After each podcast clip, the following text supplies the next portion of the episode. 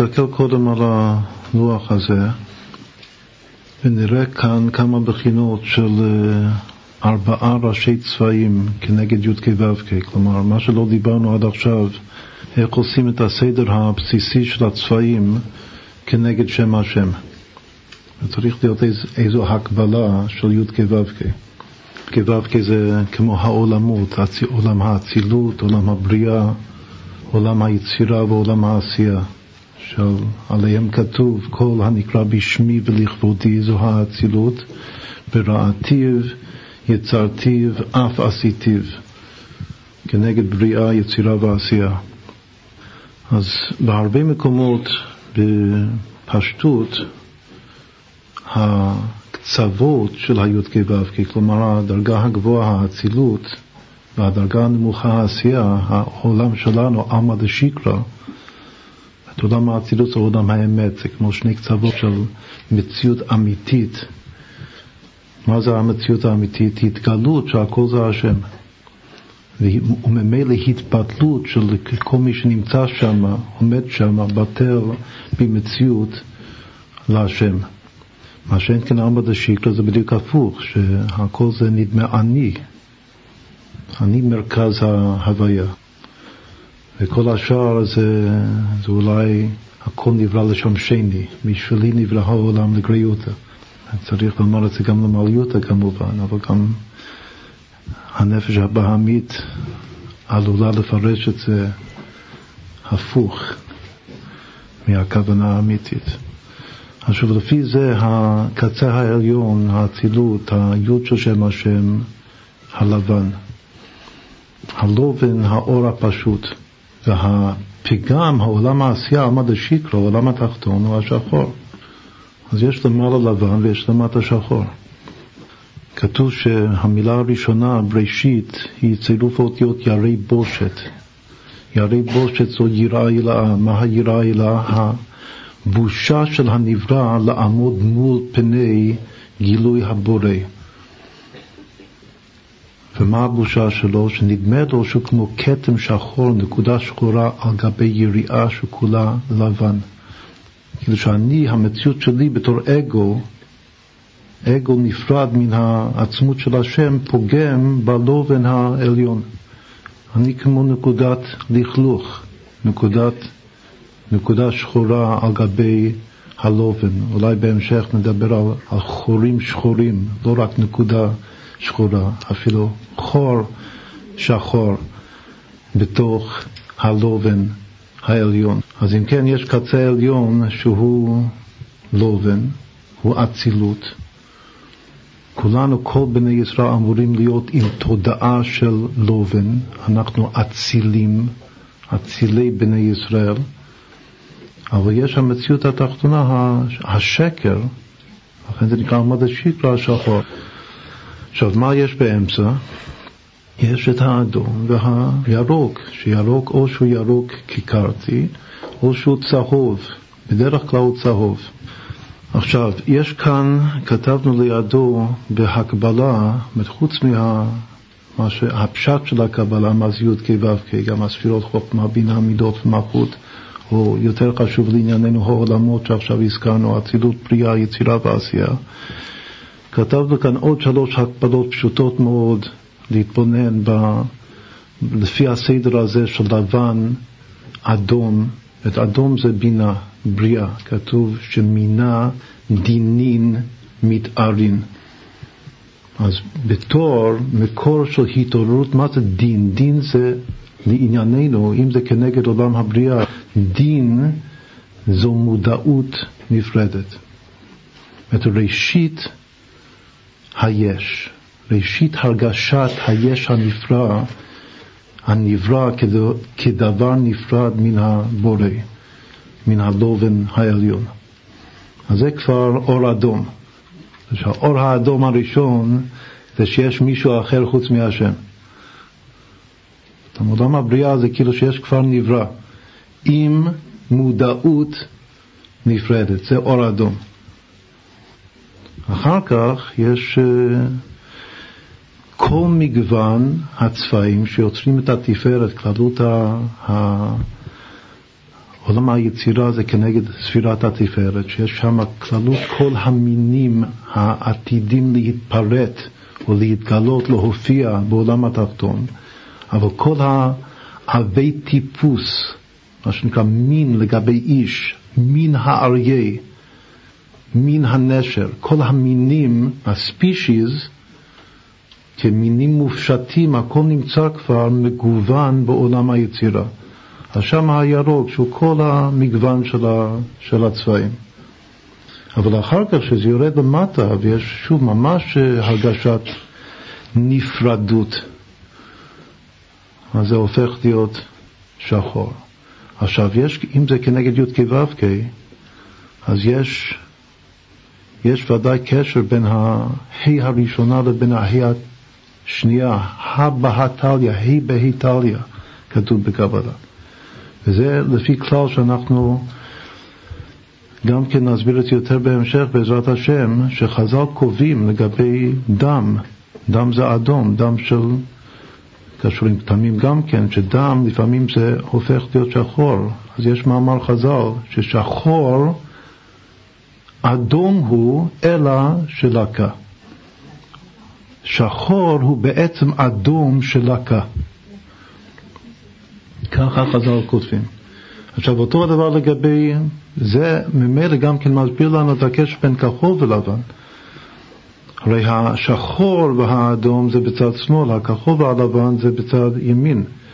כמו ששחור, שוב זו קביעה, מאמר חז"ל מפורש, השחור זה אדום של לקה. אותו הדבר הלבן זה כחול ש... השתפר.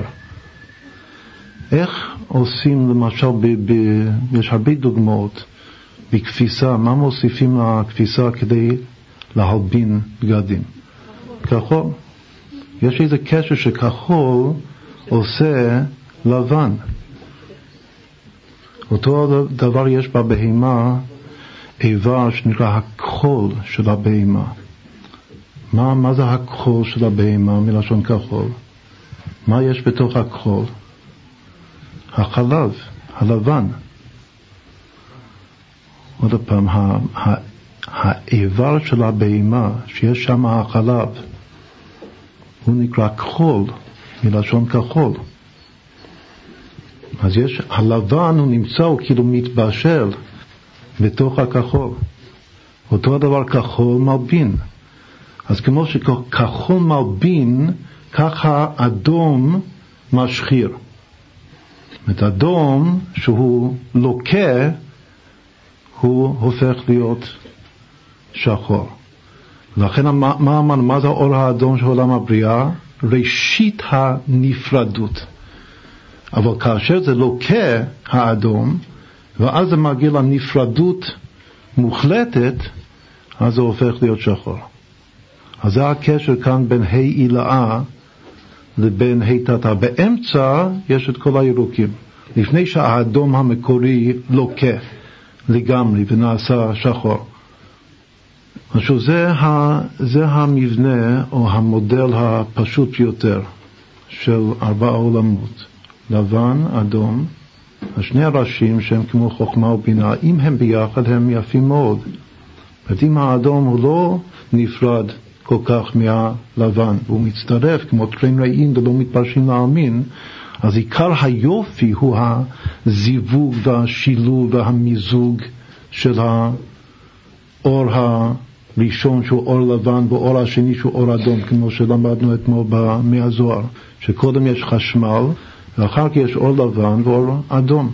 אז אלו שתי הבחינות המדרגות העליונות כאן, כנגד עולם האצילות ועולם הבריאה. בכלל, כלומר כנגד המצב של אצילות, שזה ביטול במציאות, והמצב האידיאלי של בריאה זה ביטול היש. עולם הבריאה הוא יש, הוא מרגיש את היש, אבל זה שהיש ירגיש שהוא מתהווה בכל רגע תמיד מהעין האלוקי שמהווה אותו, זה המצב האידיאלי של האדום. עוד פעם, האדום הוא מרגיש את עצמו יש, אבל הוא גם יכול להרגיש את ההתהוות התמידית שלו. ואם במידה שהוא מרגיש את ההתערבות התמידית שלו, אז הוא אדום שמח. זה גם כן הפרדס כותב, שאדום הוא צבע מאוד משמח. איפה השמחה? אמרנו ששמחה זה באימא, לכן זה כנגד אימא. זאת אם היש מרגיש את הביטול שלו לעין שמהווה אותו, זה לא נקרא ביטול במציאות. ביטול במציאות שלא מרגיש את עצמו כלל, זה לבן. זה עולם האצילות, אצילי בני ישראל. אבל המצב האידיאלי של בינוני שכן מרגיש את עצמו, זה, זו השמחה, שמחת האדום. לפעמים אדום הוא שמח. אפילו הפרדס כותב בפירוש שהאדום מעורר אהבה ושמחה. לפעמים זה לשון הפרדס, הרמק. אדום, את האדום הטהור, כמו שיש דם טהור. לא כל דם הוא טמא, יש דם טהור, עיקר הדם הוא טהור. דם אמור להיות טהור, לא טמא. אז כתוב שהדם האדום הטהור, זאת הצבע הכי טהור הוא האדום. זאת אם הוא טהור הוא הכי טהור, והאדום האדור, הטהור, הוא מעורר אהבה ושמחה. אז זה משהו מצוין, האדום. אבל אם האדום הוא לוקה, שזה שהאדום לוקה זה כמו, שוב, כמו המשפט שאמרנו בתחילה, מינה דינים מתארין. אז הוא מתדרדר ובסוף נעשה שחור ומשחיר. שזה בעולם העשייה אף עשיתיו. אף זה מלשון חרון אף, לכן אדום גם מסמל חרון אף, כעס. רתיחה, רתיחת הדמים, זו מידת הכעס. על ידי הרתיחה, רתיחת הדמים, האדום לוקה. וכאשר הוא לוקה, את הכעס זה כמו מלקוס, לתת מלקות לוקה. על ידי הכעס של האדום הוא לוקה ואז הוא משחיר, בסוף הוא נעשה שחור. עכשיו, לסדר הזה הפשוט של לבן, אדום, ירוק, כל הירוקים, כלומר כל המגוון, כל הקשת, ובסוף שחור, אז יש כמה דברים פשוטים שמקפידים לי"ק ו"ק הזה. והראשון אלו הצבעים בתוך העין, שכבר הזכרנו אותם. השני, הצבעים של הארבע מרות, שהם כנגד ראשי המידות של הנפש וגם של הגוף. את מה שהכי קשור לבריאות הגוף זה נקרא המרות, שיש מרה לבנה, מרה אדומה, מרה ירוקה ומרה שחורה. יש בדיוק ארבע מרות לפי הצבעים האלה. אז כל הרפואה הקדומה זה היה למזג ולאזן נכון את המרות בגוף, שאם יש עודף של מרה אחת זה שורש המחלה. וכדי שהגוף יהיה בריא ושלם ומאוזן צריך לדאוג למלא את המרה החסרה. אז שוב, לפי, ה, לפי הרפואה הזאת המקורית, יש ארבע מרות עם ארבעה צבעים, בדיוק הצבעים האלה. הלבן, איפה המרה הלבנה נמצאת? בריאה. זה מה שכתוב כאן על הלוח. אחר כך יש המרה האדומה, קשור עם אדם, איפה הוא נמצא בכבד. אז למשל, כדי לעודד, לעורר את הכבד, צריך אדום, צריך צבע אדום. איפה המרה הירוקה נמצאת? בכיס המרה, זה נקרא מרה. ובסוף יש מרה שחורה, איפה הוא נמצא, איפה המקום שלו, המשכן שלו, בת חול. עכשיו, יש מידות, כמו שאמרנו קוד אתמול, הסברנו שיש אה, גורם נפשי וגם גורם גופני בהבחנת או בחוויית הצבעים. חוויית הצבעים מבחינת הגב לא כולל שני גורמים, גם גורם נפשי וגם גורם גופני, שכמובן שיש קשר ויחס ביניהם. יש גם שני גורמים בחוץ, סוג האור וגם הרקע, הצבעים, צבעי הרקע. אבל בנפש שני הגורמים זה העמידה והמצב הגופני של הבן אדם. אז פה גם כן המרות, כל מראה מצביע על מצב נפש וגם על מצב גוף. וכמובן שיש יחסי גומלין ביניהם. אחר כך יש עוד תופעה שלישית, גם כן משהו מאוד מאוד פשוט בעולם, שסוג הבני אדם, את מין המדבר, הומו ספיאנס, האנושות, אז גם כן נוהגים לחלק אותם לארבעה סוגי אור. שיש אור לבן, יש לבנים, ויש אדומים, ויש צהובים, ויש שחורים. עכשיו כמובן שיש התקללות בין הסוגים האלה, אבל גם כן רק עצם התופעה שככה נהוג בעולם לחלק את סוגי האור לארבעה הסוגים האלה של לבן, אדום וצהוב ו... ושחור, אז הוא אומר דורשני, מצביע בפירוש שיש כאן איזה מין י"ק ו"ק. אם האדם הראשון הוא מלשון אדום, אז כנראה שהוא היה אינדיאני. שזה נקרא אור אדום. לכן גם כן זה מאוד מתאים שהאדם הראשון הוא דווקא מבחינת, הצבע שלו יהיה מהמקום מכל הצבעים. מכל הצבעים זה, זה באימא, זה בחינת אדום, לא בחינת לבן. את הלבן הוא יוצא מהאור הפשוט, אבל צבע, את הצבע העיקרי, זה כבר הזכרנו את זה כמה פעמים, הוא צבע האדום. בסדר, אז אם כן, כאן כתבנו כמה הקבלות פשוטות לסדר הפשוט של י"ק ו"ק כנגד לבן, אדום, ירוק, שחור. נחזור נאמר את זה עוד, עוד פעם יותר בפירוט. לגבי העין אמרנו שיש הלובן שהוא מקיף בעין כמו ים שמקיף את היבשה. זאת הים שבעין הוא הלובן של העין. אבל בתוך הים יש חוטים, חוטי דם, יש אודם. רואים אדום בתוך העין. עכשיו, על זה כתוב גם כן בפירוש בספרי הקבלה, שהעין, שמסתכלים בעין ורואים את הלובן, אבל מי שמבחין, מי שחש טוב, אז הוא רואה גם כן אודם בתוך, מעורב בתוך הלובן.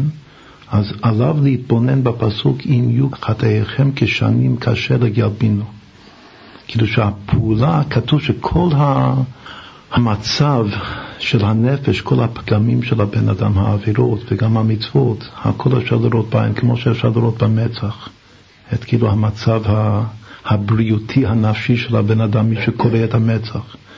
אז כתוב בקבלה שעוד יותר שמסתכלים בעיניים, כמו שהיום יש אה, שיטה שלמה ברפואה לאבחן, לאבחן את כל מה שיש בגוף לפי ההסתכלות בעין. אז בקבלה יש אותו דבר מקביל בעניין הנפש. ושוב, היות שהנפש והגוף הם שתי פנים של הוויה אחת, אז ודאי שיש קשר בין זה לזה. אבל בכל אופן, המצב הזה של לבן ואודם בתוך העין זה חטאיכם כשנים בתוך הלובן קשה לגלבינו. אז אם כן הלובן של העין הוא מקור הסליחה. אז גם בנפש יש סליחה, כמו סלח ומחל כפר, לסלוח למי שפגם בך. כאילו מקור הכעס גם כן עין, מאיפה בא עין הרע. שאדם מקפיד או שיש לו קינה על מישהו, הוא כועס על מישהו, הוא עוין, מלשון עין, עוין מישהו, זה בא מהאודם. אבל צריך שהאודם יתבטר בתוך הלובן, שהוא מוותר, שהוא סולח, מוכר. ועוד פעם, יש לובן בעין, את הלובן בעין זה מה שנקרא עין טובה. זה לא בא מהאור, יש עין טובה ויש עין רעה. עכשיו, גם הקפידה, יש, אה, יש מאמר בחסידות מפורסם, למה יש בכלל שתי עיניים ולא מספיק עין אחת. אז העין הימנית זה בשביל להסתכל טוב על החבר, על הזולת. ואהבת לרעך כמוך, העין השמאלית, לבקר את עצמך. אז באמת האודם הוא כמו לעולם ירגיז אדם יצר טוב על יצר הרע, שהוא צריך להתרגז על עצמו, או להרגיז את הטוב שבו על הרע שבו. ככל שהנשמה היא נשמה כללית, ויש לו תפקיד לגבי הדור, לגבי הכלל, אז כתוב שגם משה רבנו לפעמים הוא צריך אה, לקצוף על עם ישראל בתור חלק מעצמו. עוד פעם, להוכיח מישהו זה רק שאתה מרגיש אותו ממש חלק מעצמך. בגלל שלבקר, הביקורת אמורה להיות רק לי, לעצמי. לחבר צריך רק להסתכל בעין יפה וללמד עליו זכות. זאת אומרת, אל תדין לחברך עד שאתה תגיע למקומו. אז מה זה עד שתגיע למקומו? יש העבורת המפורסם של הסווסמס, הרב מגר, שאמר שהיות שאי אפשר אף פעם להגיע למקומו של החבר, של השני, אז אי אפשר אף פעם לדון אותו. בכל אופן, מזה שכתוב עד שתגיע למקומו, משמע שיש מגמה לנסות להגיע למקומו. כתוב אל תדין לחברך עד שתגיע למקומו. אז יכול להיות שבסוף זה נקרא עד ולא עד בכלל, שכמה שתתקרב, תנסה להתקרב, אף פעם לא תדביק אותו, ממש. אבל זה שכתוב עד שתגיע, סימן שיש מגמה כזאת. תנסה להגיע למקומו. אם היית יכול להגיע למקומו, היית יכול לדון אותו. אם אתה אף פעם לא תגיע, אז אתה לא יכול אף פעם לדון אותו. אבל עד שתגיע, תנסה בינתיים להגיע. אז כתוב שתוך כדי, זאת יש כמה פירושים לזה בחסידות. יש פירוש אחד שתוך כמה שאתה מתקרב באמת, זה לאט לאט, למה יש בכל זאת מגמה להתקרב על מנת לדון אותו? מרחוק אתה לא רוצה לדון אותו חזק, קשה. אומרים עד שתגיע למקומו. ככל שאתה מתקרב למקומו אתה רואה את זה באור אחר. את אותו ואת מעשיו. והדין בעצמו מתמתק ככל שאתה מתקרב. עכשיו, לו יצויר שהיית כן מדביק אותו, אז הוא היה נכלל בך, בעצמך, ואז הוכיח, תוכיח, יש הפירוש המפורסם של הבעל שם טוב, הוכיח את עצמך ואחר כך תוכיח את זולתך. אי אפשר להדביק את החבר באור פנימי, רק באור מקיף, ולא נאריך להסביר את זה. אפשר לכלול את החבר בתוך איזה אור כללי שמקיף את שנינו ביחד. אפשר להיכנס עם החבר תחת חופה, לכרות איתו ברית, כמו ברית נישואין. וכאשר יש מקיף אחד שמקיף על שנינו, אז אני רואה אותו כחלק מעצמי. על זה כתוב, כל פשעים תכסה אהבה. יש אהבה אחת, אהבה עצמית אחת, כך מסביר הצמח צדק במצוות אהבת ישראל, אור אחד מקיף את שנינו, כאילו אני משותף. ואז התוכחה היא תוכחה בונה. האדום הוא אדום שמח, שוב נסביר את זה יותר בהמשך. כאשר יש ביקורת בונה, האדום משמח. אבל כאשר לא, הוא צריך להתמתק ואפילו להתפטר בתוך הלובן. את עדיף לו להתפטר בלובן מאשר לבלוט בפני עצמו, שאז זה כמו עין רעה בולטת, שזה לא טוב. אז שוב, זה היה הלובן והאודם שבעין. אבל אחר כך מתקרבים פנימה לבת עין, אז יש מסביב, מקיף את הבת עין, יש הצבע.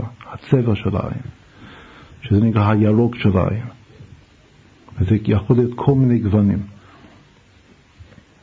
וכמובן כל גוון שלפי הקבלה זה מראה על תיקון נפש. למשל כתוב שאם יש מישהו עם עיניים ירוקות, מה שאנחנו קוראים ירוק בעין, שזה קרטי, אז עליו בנפש לתקן את הכריתות שיש בתורה.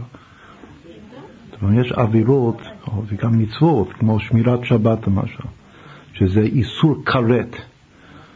אז כתוב בקבלה שאם יש לך ירוק, הצבע של העין זה תיקון כרת. וכך הלאה, כל צבע מראה על, גם על תכונה וגם על תיקון. כאילו מה אמור להיות התיקון של הבן אדם הזה. לפי הצבע של העין שלו. ככה כתוב בקבלה. ועד כאן אנחנו דיברנו לפי הזוהר, שבעין יש הגימל ראשים, השין של שבת, הלבן והאדום והירוק, ואחר כך יש השחור הבת עין באמצע, שמשם יוצא האור. יש מקום בקבלה, ואולי נגיע לזה בהמשך, שמבחינים אפילו שבעת צבעים, כל צבעי הקשת, אבל לא לפי השמות של צבעי הקשת. מבחינים את כל שבעת הצבעים בתוך העין. עד כאן זה שין בת, הסברנו, הסוד של הזוהר. שבת, שזה העין. בי נשבעתי, לא אמרנו את הרמז, יש רמז מפורסם, שזה נקרא נשבעתי. בי נשבעתי נאום השם, המילה נשבעתי זה שבת עין. זה צירוף אותיות שבת ואותיות עין, נשבעתי. בי נשבעתי נאום השם, כמו בסוף עקידת יצחק. המילה הזאת נשבעתי, שבת פלוס עין שווה ארץ ישראל, זה הקשר בין יום השבת, יום הקדוש, זה בין ארץ הקודש.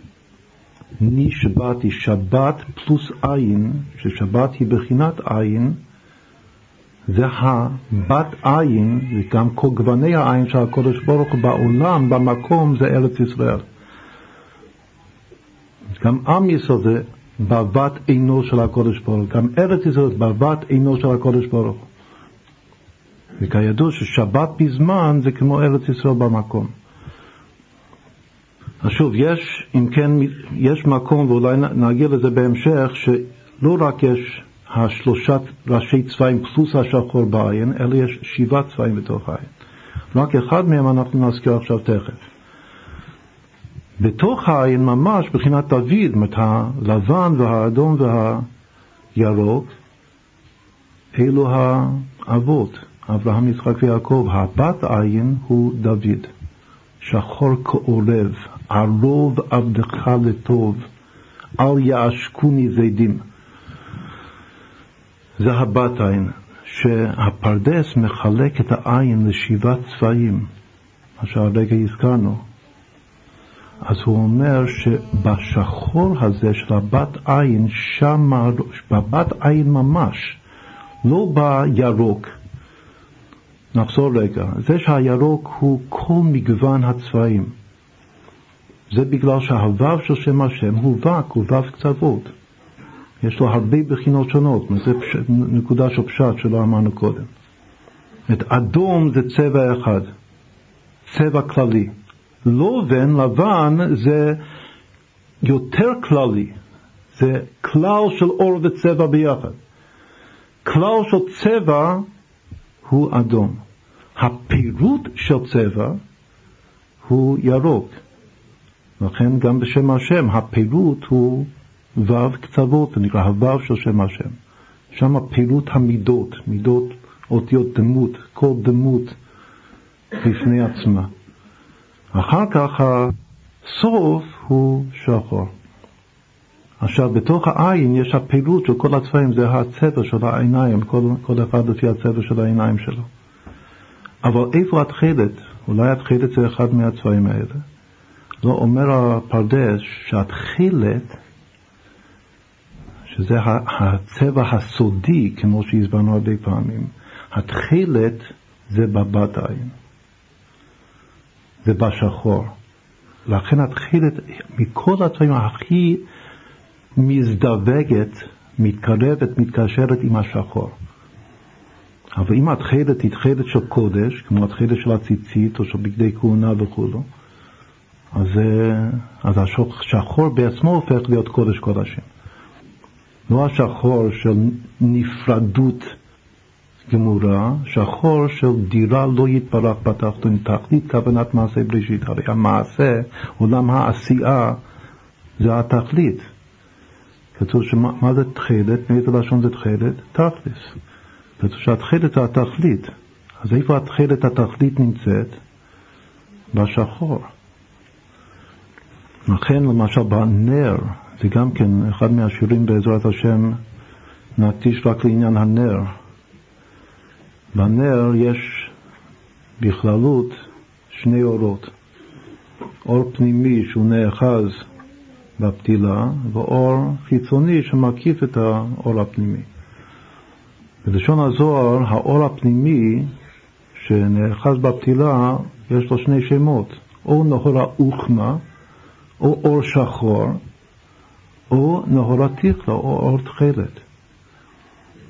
גם כן צבע, מה זה צבע התכלת? צבע התכלת זה צבע, הצבע של האש הכי פנימי בנר, שנאחז ומכלה את הפתילה. מה זה תכלת? יש כמה פירושים של תכלת. אתמול אמרנו שתכלת זה מלשון קול, קול טוב. הרגע אמרנו שתכלת זה לשון תכלית. אבל תכלת זה גם מלשון כיליון. החלק של הנר, של אור הנר שמכלה את הפתילה, החלק הזה הוא הנאור התיכלה. והוא גם במקום אחר נקרא נאור האוכמה. אז שוב רואים שבנר, במציאות של הנר, השחור והתכלת זה הנוהג. או אם רוצים לדייק, כמו הפרדס, אפשר לומר שרואים את התכלת בתוך הרקע של השחור. כאילו שיש איזה מין רקע שחור, אבל הצבע שמזדקף, כאילו בולט בתוך הרקע הזה, הוא התכלת. למעלה מהנאור רוח, מה יש נאור החיברה. עוד בדרך כלל בנר יש אור שחור בפנים ואור לבן בחוץ. עכשיו, האור הלבן הוא גם כן יש לו גוונים, הוא צהוב, או עוד גוונים, אנחנו נסביר את זה בהמשך. אבל בזוהר קוראים לאור העליון נהור החיברה, את אור לבן, על גבי נהור האוכמה, אור שחור. אבל הנהור האוכמה בפירוש נקרא גם נהור התיכלה, שזה תכלת. מלשון כיליון. עכשיו גם בכיליון יש הרבה מדרגות של כיליון, יש כיליון של ביטול היש, ויש כיליון גמור גם של ביטול במציאות. אם האדום המשמח חווה את חוויית ביטול היש, יש בו גם כן נקודת חלת, כמו שגם נסביר את זה בהמשך. בתכלת יש הכוח לכלות. עכשיו, לכלות זה יכול להיות רע, יכול להיות טוב. יש לכלות שזה רע, שזה דין קשה, שמאבדים, משמידים, מחסלים משהו. אבל יש כיליון שבעבודה זו תכלית הכוונה, ביטול היש. זו התכלת הקדושה, הכיליון הקדוש. ויחולו השמיים והארץ, וכל צבאם ויכל אלוקים ביום השביעי, מלאכתו אשר עשה, כתוב בקבלה ששם אלוקים קלה. ויכל אלוקים, אלוקים בגמטי הטבע, שהוא פועל את היש, הוא חווה כיליון, השם אלוקים חווה כיליון של קדושה ביום השבת קודש. שזה גם, זה פעולת התכלת, התכלת של הקודש. אז עד כאן אנחנו עכשיו עוד יותר, זאת אומרת יש עדיין עוד, לכל נושא כאן יש הרבה פרקים. אז זה עוד פרק בסוד העין, והצבעים בתוך העין כנגד י"ק ו"ק. עכשיו, המראות. נעשה את המראות עכשיו. קצת עוד שוב עוד, כמה נקודות של הסבר. המראות כאן זה כמו המידות שהאדמו"ר הזקן מתאר אותן בפרק א' של ספר התניא. כל המידות של יסוד הרוח זה גם כנגד היסודות. המראה לבנה זה כנגד יסוד הרוח שבריאה. שמשם המידות של, של הוללות וליצנות והתפארות ודברים טבעיים, כך הוא כותב בתניא. מה שנקרא קל, קל רוח. אומרת, הוא מתאר מידות של הנפש הבהמית, מידות לא טובות. אז לפי זה יוצא שהצבע לבן הוא, אם הוא לבן טוב, אז הוא אמור לפעול על תיקון המידות האלה. לתקן את ה... זה גם כן הלבן, גם בגוף, הוא תיקון הראייה. אם יש בעיה בראייה צריך לבן. בנפש הלבן צריך לתקן את כל מה שקשור ליסוד הרוח. אחר כך האדום זה יסוד האש. יסוד האש, הוא אומר, זה גאווה וכעס, כעס וגאווה. קשור לכבד. התיקון על ידי אור אדום. אחר כך יש את המרה הירוקה בכיס המרה, זה נקרא יסוד המים, והמים מצמיחים כל מיני תענוג. אם כן הצבע ירוק וכל התת צבעים של ירוק, הכל כנגד תאוות. לתקן את כל התאוות שבנפש. ובסוף, המעלה השחורה זה כנגד יסוד האפר, ששם העצבות והעצלות, כמו הפשט, הכוונה הפשוטה של מעלה שחורה, שזה עצבות ועצלות, כך כותב בתניא. אז גם התיקון שלו, לא רק שהשחור הוא, הוא המידה הרעה בעצמה, גם התיקון, יש שחור קדוש, יש שחור טוב. יש שחור מלשון לשחרר, לשחור, לשחרר, כי משחרי ימצאונני. שחר, כן. כי משחרי, לשחרר, כי משחרי ימצאונני, כתוב בספר משלי. מי שמשחרר, אז הוא ימצא. מה, מה זה לשחרר לפי זה? זה על דרך יגעתי ומצאתי. עוד פעם, משחרי, הפסוק אומר, משחרי ימצאונני. אז אם כתוב שמשחרי ימצאונני, סימן שהייתה כאן יגיעה, בגלל שכתוב לא יגעתי ומצאתי, אל תאמין. רק יגעתי ומצאתי תאמין. סימן שמשחרי יש בזה יגיעה. וכתוב בחסידות שיגיעה זה גם כן מלשון געגוע, געגועים. יש געגועים אדירים, חזקים, ויש יגיעה קשה. זה הטוב שבשחור. טוב, למה הרבה, כמה תלמידי חכמים מתלבשים בשחור? בגלל שזה מראה על הורבניה, על יגיעה קשה בתורה, על משחרי, כי משחרי ימצאונני. יגעתי ומצאתי תאמין. עכשיו, המשחרי הזה שימצאונני, זה גם כן, זה תיקון מיני ובי, כתוב שרוב תלמידי חכמים הם בעלי מרה שחורה. זה כלל גדול. התיקון זה השחור הטוב, זה נקרא הומופתיה, התיקון זה מיני ובי. לפי השיטה ההומופתית, התיקון זה תמיד מיני ובי. אז אם אתה לקוי בשחור, צריך גם לתקן בשחור. יש כמובן גם שיטה הפוכה, שצריך לתקן על ידי הצבע המשלים. זה רפואה רגילה. ברפואה רגילה זה אם יש ליקוי בצבע מסוים, צריך את הצבע המשלים על מנת לתקן אותו. אבל ההומופתיה טוענת שעיקר התיקון זה, זה מיני הווה. זה נקרא דומה בדומה בלשון חז"ל, כמו שלמדנו באריכות בשיעורים על על רפואה.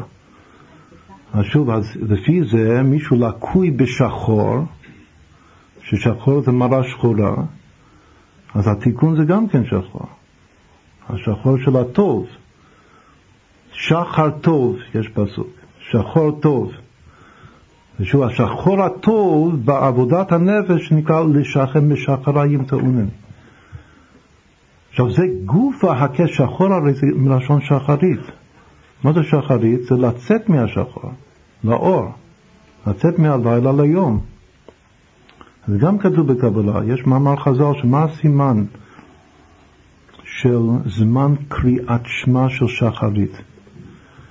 מתי הגיע הזמן לקרוא קריאת שמע בשחרית? אז יש כמה דעות, אבל הדעות שזה קשור עם צבעים, ההבחנה בין צבעים, יש דעה שזה צריך להבחין בין תכלת, תמיד הולך עם התכלת, התכלת של הציצית. אז יש דעה אחת שאומרת בין תכלת ללבן, שצריך להסתכל בציציות ולהבחין בין התכלת לבין הלבן, ואז הגיע הזמן, ברגע שאתה יכול, לפי האור, להבחין בין התכלת לבין הלבן, הגיע הזמן של החרית. אבל יש עוד דעה, שזה יותר אבחון דק בין תכלת לקרתי. זה אחד מהמקורות בחז"ל של המילה הזאת קרתי בלשון ירוק, מה שאנחנו קוראים ירוק. תכלת וקרתי זה יותר דומה מאשר תכלת ולבן. עד שאי אפשר להבחין בין חיל לקרתי לא הגיע עדיין זמן קריאת שמע של שחרית. אי אפשר לייחד את השם בשחרית באור גדול, כמו שבאו תלמידיהם בהגדה של פסח ואמרו להם שרבותינו כבר הגיע הזמן של קריאת שמע של שחרית, שהאיר להם האור, הבוקר, הבוקר אור, ומוכין לגדלות. אז לפי זה המוכין לגדלות שהאיר להם הבוקר, זו ההבחנה בין תכלת לקרתי. עכשיו, איך מסבירה הקבלה? גם כתוב בספר הפרדס.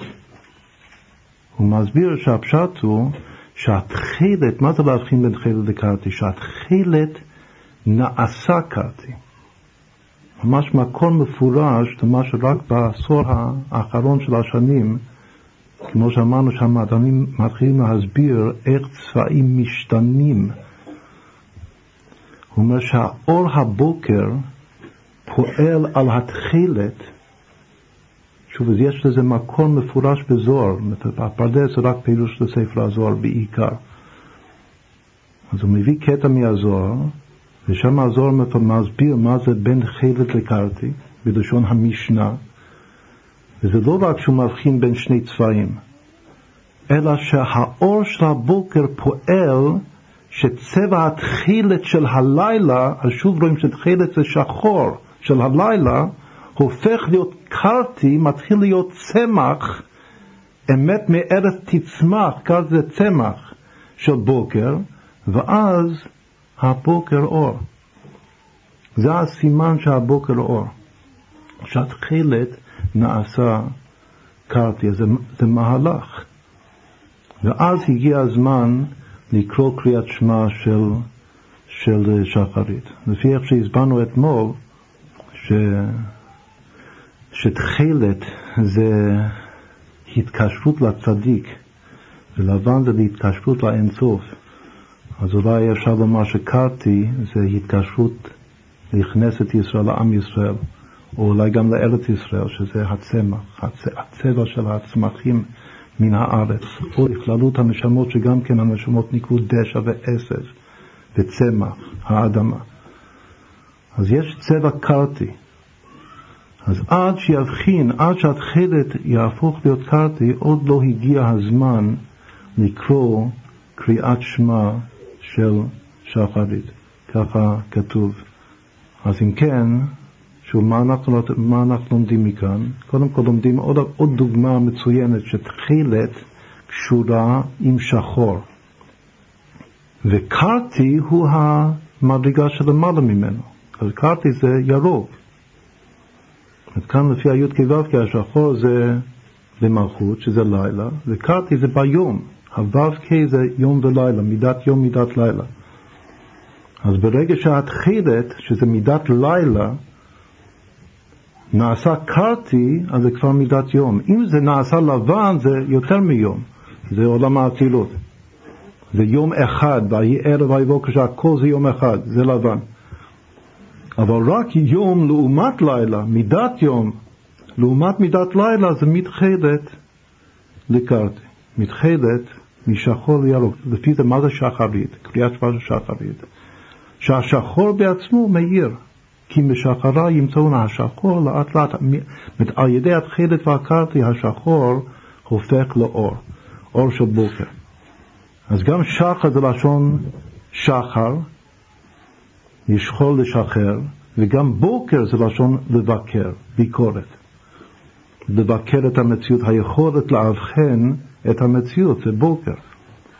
אז גם שחר וגם בוקר יש להם אותו מובן.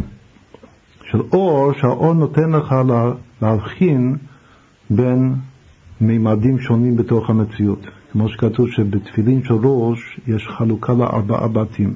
בתפילין של יד זה רק בית, הכל כלול בבית אחד, בגלל שהתפילין של יד יחסית זה מידת לילה עדיין, זה מלכות, זה כתוב בפירוש בקבלה, התפילין של יד זה כנגד המלכות מידת לילה, שם אי אפשר להבחין, אבל התפילין של ראש זה מידת יום, זה מוחין, ולכן שם יש הבחנה לארבעה בתים שונים, את כל פרשה בתחום בבית שלו. אז אם כן, מה אנחנו ראינו כאן? דיברנו עוד קצת על המרות. זאת אומרת, קודם דיברנו עוד קצת על העין, עכשיו דיברנו על המרות. לגבי איברים גם כן, אין כאן המקום להאריך יותר מדי באיברים, בריאה וכולו. רק אולי אה, נאמר וורט מפורסם של אה, רבי נחמן שאמר שאני הריאה של עם ישראל, וממילא אני המראה הלבנה, ויש לי מתנגד שהוא הכי עוין אותי מתנגד, והוא הטחול של עם ישראל, הוא המראה שחורה. כך אמר רבי נחמן. שאני הריאה, המראה לבנה, זה עולם האמת. ויש לי אחד שעוין אותי, שהוא הטחול, ששם המראה השחורה של העולם הזה, שהוא עולם הדשיקרא. עכשיו, שוב, מה זה בדיוק האיברים? זה כאן לא המקום, זה צריך להיות שורה יותר על רפואה, פחות על מה זה הריאה והכבד והכיס המרה והטחול. רק אולי עוד דבר, בקבלה כל חודש יש לו מנהיג. מנהיג זה איבר בגוף שמנהיג את החוש של החודש.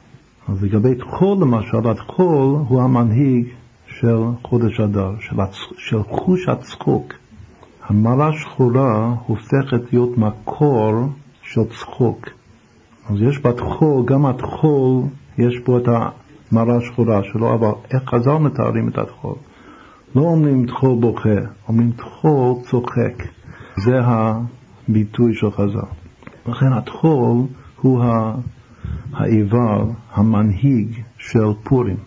אז באמת בהמשך אולי אנחנו נחבר בין הצבעים לבין פורים, צריך לחבר, לעשות חיבור בין, בין חנוכה ופורים. אם כי שכאן בחנוכה אנחנו מדברים על אור וצבע, אבל היינו יכולים גם כן לעשות עוד חלוקה שבכללות חג חנוכה זה אור, זה חג של אור. ובכללות פורים זה חג של, של צבעים. אנחנו מסבירים איך שבחנוכה יש המקור של האור והצבע. אבל היות שאור וצבע זה אבא ואמא, זה שמן ויין, שמן זה מאור, זה אור, ויין, אדום, יתאדם, זה צבע. לכן כל הצבעים כתובים במגילת אסתר, אולי נעשה לזה שיעור, אם נספיק אחד מהשיעורים. את כל הצבעים זה דווקא מופיעים במגילת אסתר, גם בהתחלה וגם בסוף. חור זה לבן, כרפס זה קר, תרגום, מתרגם כרפס קרתי, לכן זה גם מתחיל אותן אותיות, כרפס זה ירוק, חור זה לבן, כרפס זה ירוק, ותכלת זה תכלת, אז שם הגימל יסודות זה כמו המדע. חור כמו המדע, רק שכאן הלבן במקום, במקום האדום כאן. זה חור כרפס, אבל המדע התכוונתי שהכרפס כאן הירוק זה ירוק ממש, לא ירוק צהוב. לא ירוק במובן של צהוב. חור כרפס תכלת. אחוז בחבלי בוץ וארגמן. אז הארגמן יש פה את האדום, בוץ זה לבן, צריך באמת להבין מה ההבדל בין חור לבין בוץ. שניהם לבנים, שני סוגי לבן. יש חור, רק שחור זה גם מאוד מעניין, שחור זה, זה חלק מהמילה שחור. שחור זה שין חור. אפילו בביטוי שאמרנו קודם, חור שחור, למה אם כבר אז כבר נסביר את זה קצת, מה, מה, מה זה החור השחור? בתורת הצבע. החור השחור הוא שהוא סופג את כל האור בדיוק כמו שמוסבר בתורת הצבע. אם הוא סופג את הכל, אז הוא שחור. אז הוא חור. כלומר שחור הוא שהוא בולע את הכל. כמו בור, הבור ריק שנופלים, או החור, גם בפיזיקה, מה זה חור שחור ביקום בפיזיקה? זה מקום נקודה בתוך היקום שכל באיה לא ישובון. וזה הפסוק בשביל החור השחור, שמי שמתקרב שם הוא נבלע בתוך החור השחור ואי אפשר לצאת משם.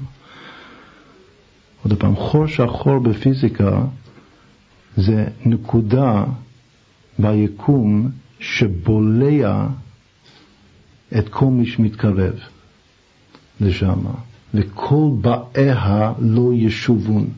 כל מי שנבלע שם, הוא לא יכול לצאת משם. אז זה בדיוק כמו הצבע השחור, שהוא בולע את כל הצבעים, והוא לא מחזיר שום צבע, לכן הוא שחור. אז כל שחור הוא בחינת חור שחור. אבל שוב, זה שיש שחור, הפירוש של חור, חור זה לבן חיוור, אז גם רואים את, ה, את המשחרר כי משחרה ימצאונני. שהשחור הופך להיות לבן, או נאמר את זה אחרת, החור בתוך השחור זה יתרון האור מן החושך. שזהו בחינת בעלי תשובה כמו שהסברנו בשיעורים קודמים. שעיקר הבחינה של בעל תשובה זה האור שיוצא מהחושך. זה החור עם חטא רבתי, האות הרבתי, האות הגדולה הראשונה במגילת אסתר זו החטא הרבתי, זה גם קשר בין חנוכה, בין שמונת ימי החנוכה לבין פורים. את הקשר זה בחטא הרבתי של חור. שם החנוכה מתקשר לפורים. חור כרפס ותכלת, אחוז בחבלי בוץ וארגמן וכו'.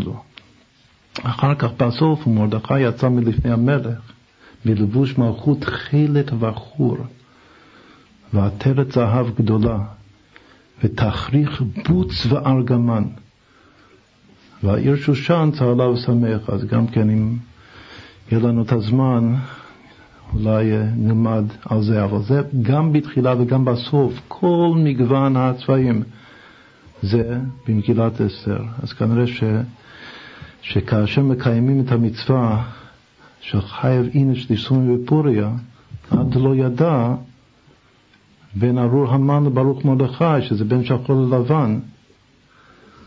אז הוא לא ידע להבחין בין שחור ללבן, הוא רואה את כל הצבעים. זה משהו מוחשי לכל מי שהתנסה. אז הוא מתחיל לראות את כל הצבעים שיש בעולם. אז זה בחינת פורים, שפורים הוא בינה, עוד פעם, היחס בין חנוכה לבין פורים זה יחס בין חוכמה לבינה בכללות. שזה יחס בין אור וצבע. אז אם, אם כי שאנחנו לומדים על אור וצבע היום בחנוכה זה המקור של שני המושגים, אבל בפרטיות חנוכה זה אור ופורים זה צבע. עכשיו, לגבי בני אדם, הסוגי אור עם עין, שיש קשר הדוק, כידוע, בין אור עם א' לבין אור עם עין, כמו בספר תורה של רבי מאיר, שהוא נקרא מאיר מלשון מאיר עיני חכמים. אז אצלו בספר תורה כתוב קוטנות אור עם א' במקום קוטנות אור עם עין, שזה התיקון של חטא האדם הראשון. האדם הראשון, דיברנו על האדם הראשון, נקרא אדם מלשון אדום, מלשון אדמה. גם אדמה זה אדמה מלשון אדום. והוא עפר מן האדמה, אז הוא אדם. גם הזכרנו את המילה חשמל הרבה פעמים בשיעורים, שהחשמל זה המקור של הכל. אבל יש רמז מאוד חשוב שלא הזכרנו את זה, כתוב בכתבי האריזה, שהמילה חשמל שווה מיני צבעונים. 378, שאלנו את השאלה ולא גמרנו את הנושא. שאלנו כמה צבעים אפשר לראות בעין. אז אמרנו שיש מושג שלל צבעים, פסוק בתורה, ששלל זה 360, כמו 360 מעלות של מעגל, מעגל הצבע. ויש לגבי התחשים מאמר חז"ל מפורש, שבתחשים היו שסה, 365 צבעים, ססגונה. אבל יש בקבלה שיש, שיש עוד 13. ובין שלל לבין שסה זה חמש, תוספת חמש. בין שסה לבין חשמל זה תוספת 13. אז לפי הקבלה יש עוד 13 גוונים, סך הכל 378 גוונים, וזה הגיאומטיה של הביטוי מיני צבעונים. כלומר, הביטוי כמה מיני צבעונים יש, כמו הגיאומטיה של הביטוי מיני צבעונים. מיני צבעונים שווה, שוב זה לא גיאומטיה שלנו, זה האריזה. מיני צבעונים שווה 378, שווה חשמל. עכשיו, מה קשור חשמל לאדם הראשון, שהוא נקרא אדם מלשון אדום? כתוב שהאור שלו, לפני החטא, האור עם עין, בעצם היה אור עם א', והוא היה סוד החשמל. חשמל זה גם בגרמטיה מלבוש. האור עצמו, אור עם עין, הוא המלבוש של הגוף. והמלבוש של הגוף של האדם הראשון היה חשמל. כולו היה יצור חשמלי. כולו. עכשיו, הוא אדום, הוא, לא, הוא נברא אדום, אבל באור שלו, מתוך האדום יצאו 378 צבעים. אז היה יותר ססגונה מהתחשים. את התחשים יש להם, שרואים אותם, יש להם 365 צבעים. אבל האדם הראשון, בחשמל שלו, שזה האור שלו, אז רואים בו 378 צבעים כמניין מיני צבעונים. עכשיו גם כתוב שהמילה הזאת חשמל, מיני צבעונים שווה אור פני כל. לא סתם אור, זה כמו שאמרנו שאור פלוס צבע שווה באור פניך. אז ככה בקבלה כתוב שחשמל הוא אור פני כל. כל אמרנו זה ראשי תיבות אור לבן. שוב, חשמל זה שני רמזים חשובים מפורשים בכתבי אריזה. חשמל הוא אור פני כל, וחשמל הוא מיני צבעונים. וחשמל הוא כולל חושך ואור ביחד. אז שוב יש לנו עוד רמז ברור שהצבע יש לו מקור אפילו למעלה מהאור כאשר האור נפרד מהחושך. הצבע יש לו מקור במקום שהחושך והאור הם אחד, בסוד החשמל. ושוב, כמו הרמז שדיברנו אתמול ב- בלילה, שבראשית, המילה הראשונה בתורה הוא חשמל, חושך, אור. אחר כך יוצא אור לבן, ברא אלוקים, בפני עצמו, שזה כבר מגיע לעיני כל ישראל, אז הוא נעשה אור לבן פלוס אור אדום. עכשיו, איפה כתוב המילה הזאת חשמל? כתוב בכל התנ"ך רק שלוש פעמים, במרכבת יחזקאל. כל פעם שכתוב המילה חשמל, זה כתוב בתוך ניב, שיש שם עוד מילה. אין, עין. פעם ראשונה כתוב אין החשמל, פעם שנייה אין חשמל, פעם שלישית אין החשמלה. כלומר כל פעם זה עין, והפעם הראשונה זה החשמל, פעם שנייה זה חשמל, פעם שלישית זה החשמלה. אז יש ה' לפני חשמל, יש חשמל לבד, ויש חשמל עם שתי ה' מכאן ומכאן. אבל כל פעם זה אין החשמל. מה זה, מה זה אין החשמל? זה המקור בתנ"ך שאין, אחד מהמקורות שאין לו צבע. כאין החשמל, כגוון החשמל. עין חשמלית. אבל זה אין החשמל. עכשיו אין זה צבע, אז שוב סימן שכל הצבעים יוצאים מהחשמל. כל המיני צבעונים. אז זה רק היה הערה, איך הגענו לזה? אנחנו מדברים כאן על אור, שיש כמה סוגי אור. אור לבן, אור אדום, אור צהוב ואור שחור. שוב, בשם הכל כנגד י"ק ו"ק של שם הוויה, זה אמור להיות התקלדות. ובסוף כל האור עם עין אמור לחזור להיות אור עם א', כמו בספר תורה של רבי מאיר, שקוטנות אור, הוא כתב את זה עם א' במקום, במקום עין. אז שוב אנחנו נזכה לעתיד בקרוב ממש לאותו אור החשמל, שהוא אין החשמל, המקורי שהיה לאדם הראשון בגן עדן מקדם. בסדר, עכשיו מכאן נעבור לכאן. כאן אנחנו מתחילים לכתוב את ההסבר המפורט, וזה כאילו עכשיו עיקר הבשר של השיעורים שלנו. ההסבר המפורט של הספירות עם הגוונים, כמו שזה כתוב בספר היחיד בקבלה שדן בנושא הזה, שהוא ספר הפרדס של הרמ"ק, כמו שהזכרנו. קודם כל, הפרק הראשון שלו יש לו פרק ראשון, אחר כך יש לו שלושה פרקים שהוא מתייחס לכל ספירה בפני עצמה, את מה הגוונים של כל ספירה בפני עצמה, ואחר כך יש לו פרק מסכם. זאת בשאר הגוונים יש שם חמישה פרקים בפרדס. פרק הקדמה כללית ושלושה פרקים של הפירוט של כל ספירה עם הגוונים של כל ספירה, ואחר כך סיכום.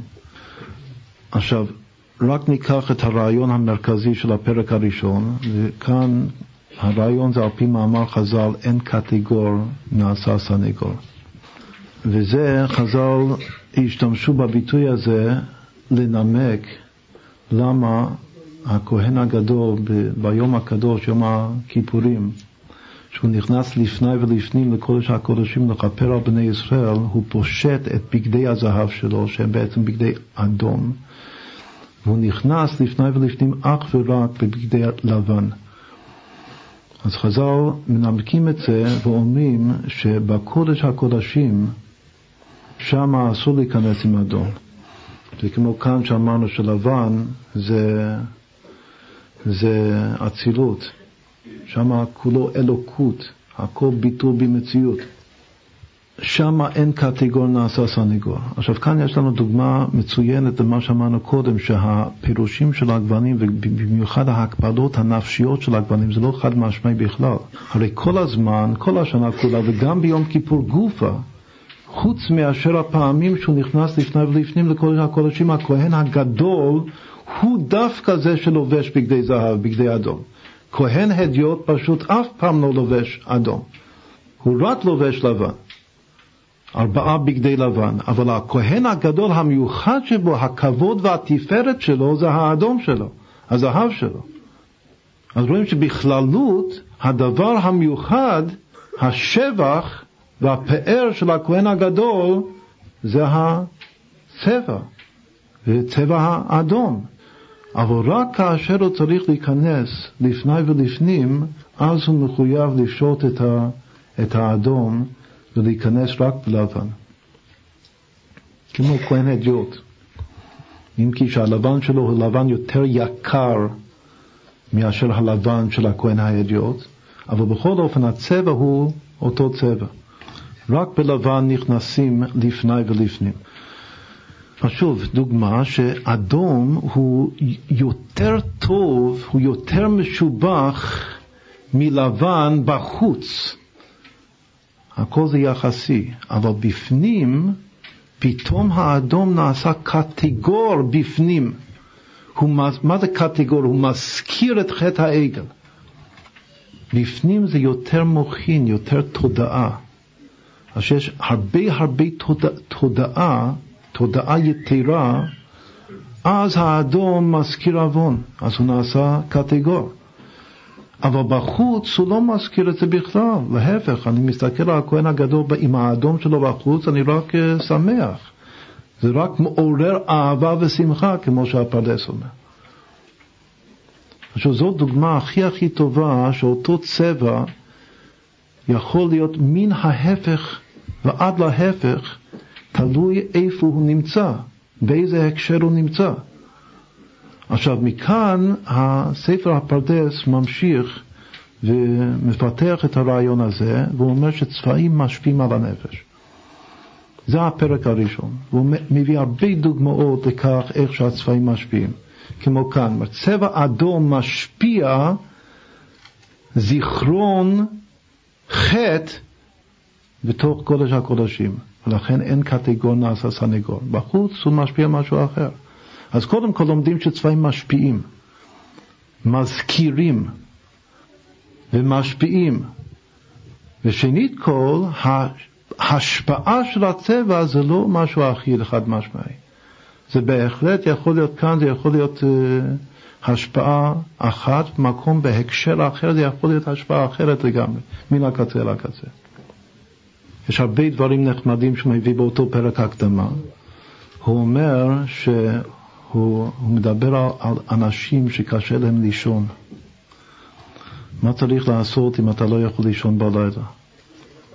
זה הפרדס, זה מספר, זה קבלה. זאת אומרת, על פי קבלה, מי שרוצה לחתום את זה, על פי קבלה, מה עושים שאי אפשר לישון בלילה? אז הוא אומר שמדמים מפל מים. הוא אומר שהכי טוב זה להביא מים ממש ולשפוך מים לפני החולה. יש אחד חולה לא יכול לישון.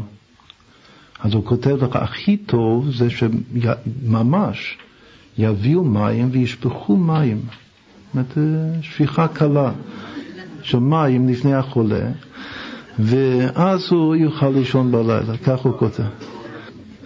אחר כך הוא אומר שאם אפשר ממש לעשות את זה, אז שהוא ידמי, ידמיין את זה. והוא מקשר את זה לא רק עם עצם ה... ה... הוא לא מביא את הפסוק, הוא מביא את הפסוק מהשילוח ההולכים לאט, שיש רגיעה, הרגעה בתוך הנחל נובע. הוא אומר שזה גם קשור עם הצבע שלו, שהזרימה, זרימת המים או צבעי מים, יש בזה הרגעה וזה פועל זה יכול לפעול שאותו חולה שלא מסוגל לישון בלילה יירדם. זה דוגמה, יש עוד, עוד כמה דוגמאות בפרק הזה. שוב, זה הפרק ההקדמה של הפרדס לעניין הגוונים הצבאיים. שלכל צבע וכל דבר בעולם בכלל יש השפעות על הנפש, וכל מיני תיקוני נפש וגם גוף. אבל הוא מביא את המאמר הזה להדגים שהצבע הוא גם כן משתנה בהשפעה שלו ממקום למקום, שכאן אין קטגור נעשה סנגור. שזה האין קטגור נעשה סנגור זה שני הצבעים הראשיים, האדום והלבן. דווקא מתי אנחנו פועלים את המתקת הדין? מה זה ימי הדין? ימי הדין זה ראש שנה ויום כיפור, ימים נוראים. תולעת שני, אם יהיו חטאיכם כשנים, הוא מלשון שנה, ראש השנה. גם השעיר לעזאזל יש לו זוהרית של שני, שכאשר זוכים שהוא נופל לתהום, השני הופך לבן. זה היה האות, היה נס. ועוד פעם, כאן רואים כמו היום, שצבע משתנה, הצבע עצמו משתנה. עוד פעם, הזוהרית של שני הפך לבן. על זה כתוב הפסוק, כאשר השעיר ירד לעזאזל. זאת השעיר היה קשור, קשור לו זוהרית, סרט של אדום. סרט אדום, שהוא ירד לתהום, לעזאזל, מיני, תוך כדי כך זה הפך ללבן, וזה סימן שהקדוש ברוך הוא סלח ומחל וקיפל לנו את כל העוונות שלנו מדי שנה בשנה. שוב, לקיים את הפסוק, אם יהיו חטאיכם כשנים כשלג ילבינו. עוד פעם, שנים זה מלשון שנה, ראש השנה. לכן אם אנחנו אומרים שהצבע הזה שני הוא הארגמן הנוטה לאדום, שהוא יותר אדום עמוק וחזק מאשר אדום עצמו, אז הוא לפי מעגל השנה הוא הצבע של חודש תשרי. אבל זה עוד לא הסברנו איך זה הולך, רק אמרנו שחודש טבת הוא כחול, ושכסלו הוא תכלת, כלומר הארגמן שנוטל כחול. עכשיו אם אנחנו נבנה בהמשך השיעורים את כל מעגל השנה, אז נראה שהצבע תולעת שני הוא הצבע של חודש תשרי, בחינת ראש השנה. כמו שנסביר, עוד לא הסברנו, יש צבעים חמים וצבעים קרים. הצבעים החמים הם בקיץ, הצבעים הקרים הם בחורף. אז גם כן אפשר לומר, יש בספרי הקבלה כתוב שסוף כפרת הימים הנוראים זה בחג חנוכה. זה הסיום של הכפרה, מה שהיה בראש שנה. אם יהיו חטאיכם כשנים, כשלג ילבינו. מתי מתחיל לרדת שלג? עכשיו, זה תקופת השלג. זה הקור. אז יש גם לבן, זה, זה הכחול, אבל אמר שבין כל הצבעים הלבן הוא הכחול.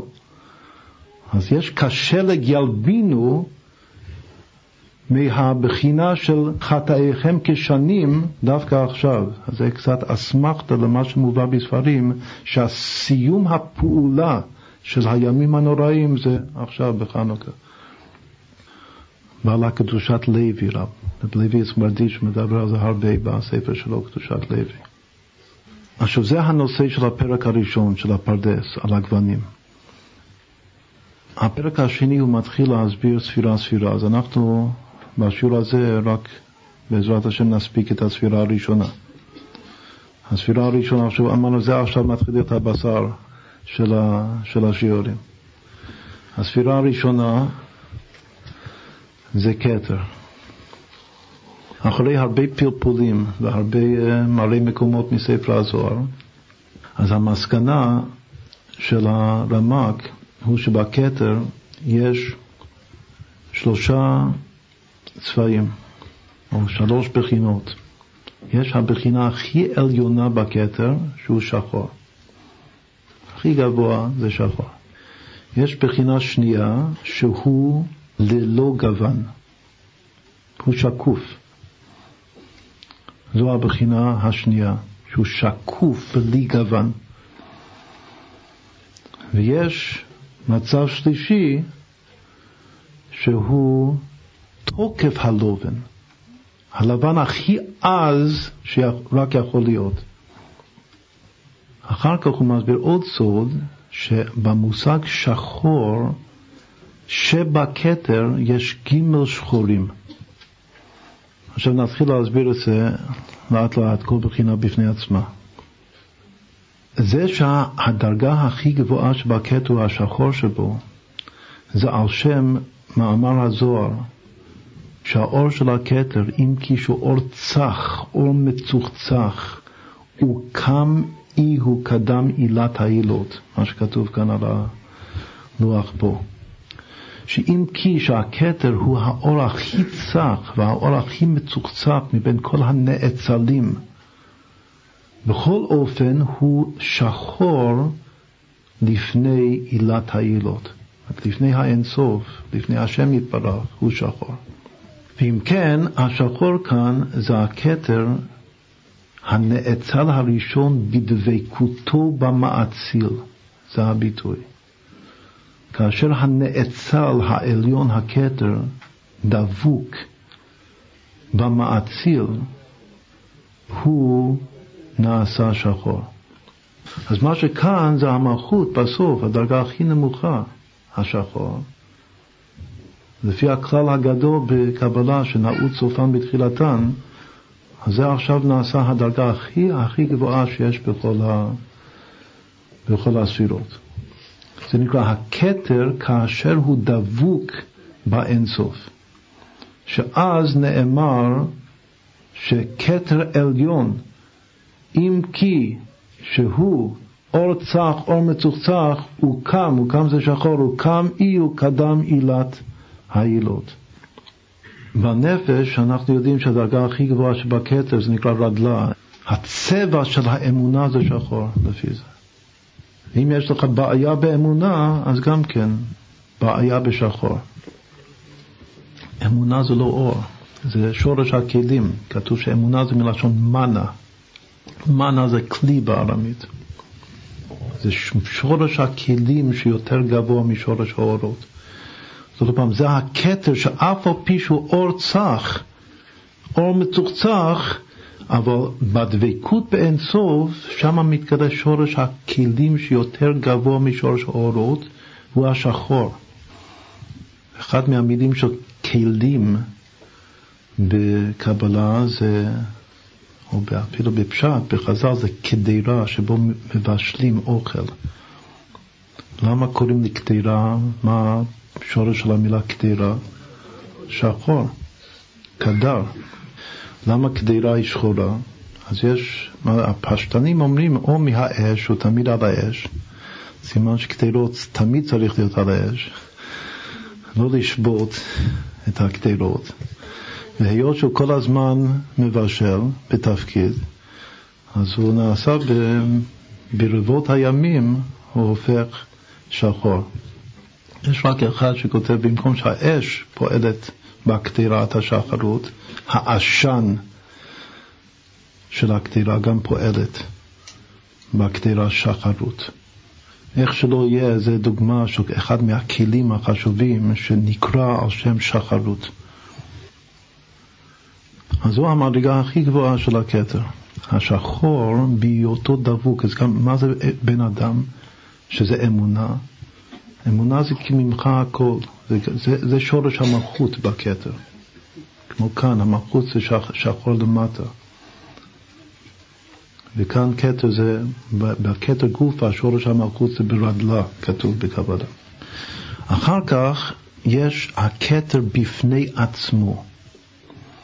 אז הוא אומר שהכתר בפני עצמו, לא הבחינה של הכתר הדבוקה במעציל, רק כתר. אז הוא אומר שכתר בפני עצמו הוא שקוף. אין לו גוון בכלל. למה? בגלל שהמושג גוון זה הכלל הגדול של הפרדס. המושג גוון זה הפעולה הניכרת שלו במציאות. לכל ספירה יש פעולה שהוא פועל במציאות.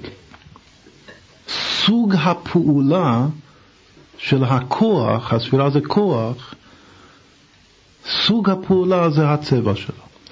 אבל אם אי אפשר להבחין שום פעולה, שום סוג פעולה, אז אין לו צבע. אז הוא שקוף. זאת אומרת שכתר, הכתר בפני עצמו, לפני שמתוך הכתר יוצא הספירה, יוצאת הספירה הבאה, החוכמה, שעל החוכמה כתוב, על יציאת החוכמה מהכתר כתוב, החוכמה מאין תימצא. אומרת שהכתר היא בבחינת עין. לפני שהחוכמה יוצאת מהעין של הכתר, אז הכתר בפני עצמו לא, אין לו פעולה ניכרת במציאות. ממילא אין לו צבע. אז שוב, מה לומדים מהרעיון הזה? גם שצבע זה בשביל לפעול, זה לעזור לך, עוד פעם, צבע זה עזר. זה כמו עזר כנגדו. לכן אמרנו שאור וצבע זה כמו איש ואישה, כמו חתן וכלה. צבע זה עזר, מה זה עזר כנגדו? האישה עוזרת לבעל להוציא מן הכ... זה הצבעים זה עזר, עזר כנגדו. תפקד את התפקיד שלו בצורה מתוקנת, ישרה. דרך ישרה, שיעבור לו האדם כל שתפארת לו עושה ותפארת לו מן האדם, תפארת זה צבעים. אז מי נותן את כל הצבעים? מי מלביש את הבעל? האישה. הצבעים זה עזר, עזר כנגדו. בשביל להוציא כל צבע, כל בגד, זה בשביל לפעול פעולה מסוימת, שנמצא בפוטנציאל בתוך, ה, בתוך הנפש. אז בהיות שהכתר, אין מהכתר עצמו שום פעולה ניכרת, לכן אין לו צבע, והוא שקוף.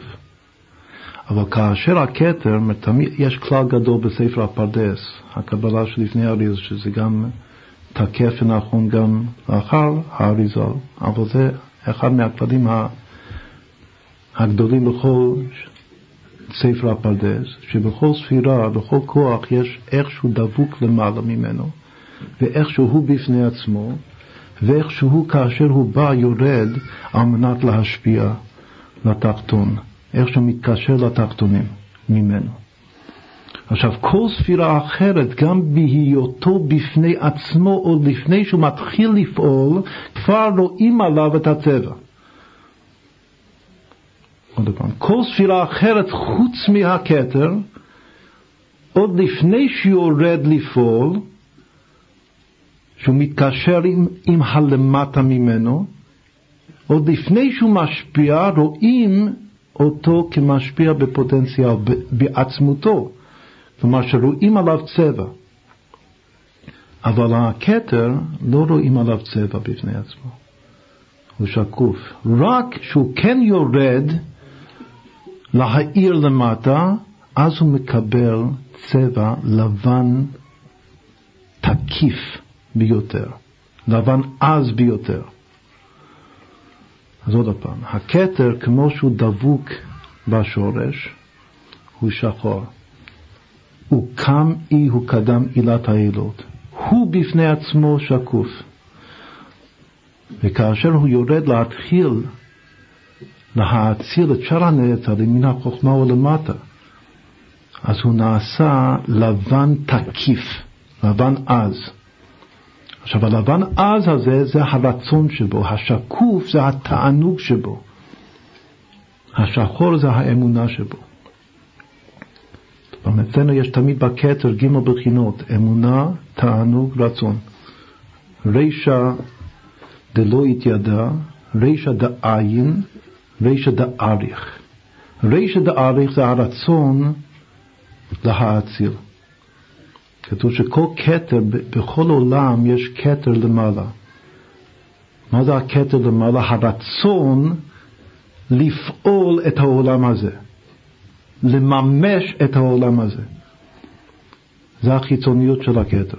כתר של האצילות זה הרצון לממש את עולם האצילות. כתר של בריאה זה הרצון לממש את עולם הבריאה וכך הלאה. עכשיו הרצון לממש את העולם שעומד על הפרק להתממש, זה נקרא רישא דאריך, וזה לבן עז. אבל תענוג זה הכיף בינו לבין עצמו. זה שקוף. בעצם העונג של הכתר אין שם שום התגלות של כוח הפועל, כוח המשפיע לזולת. לכן הוא ללא גוון כלל וכלל.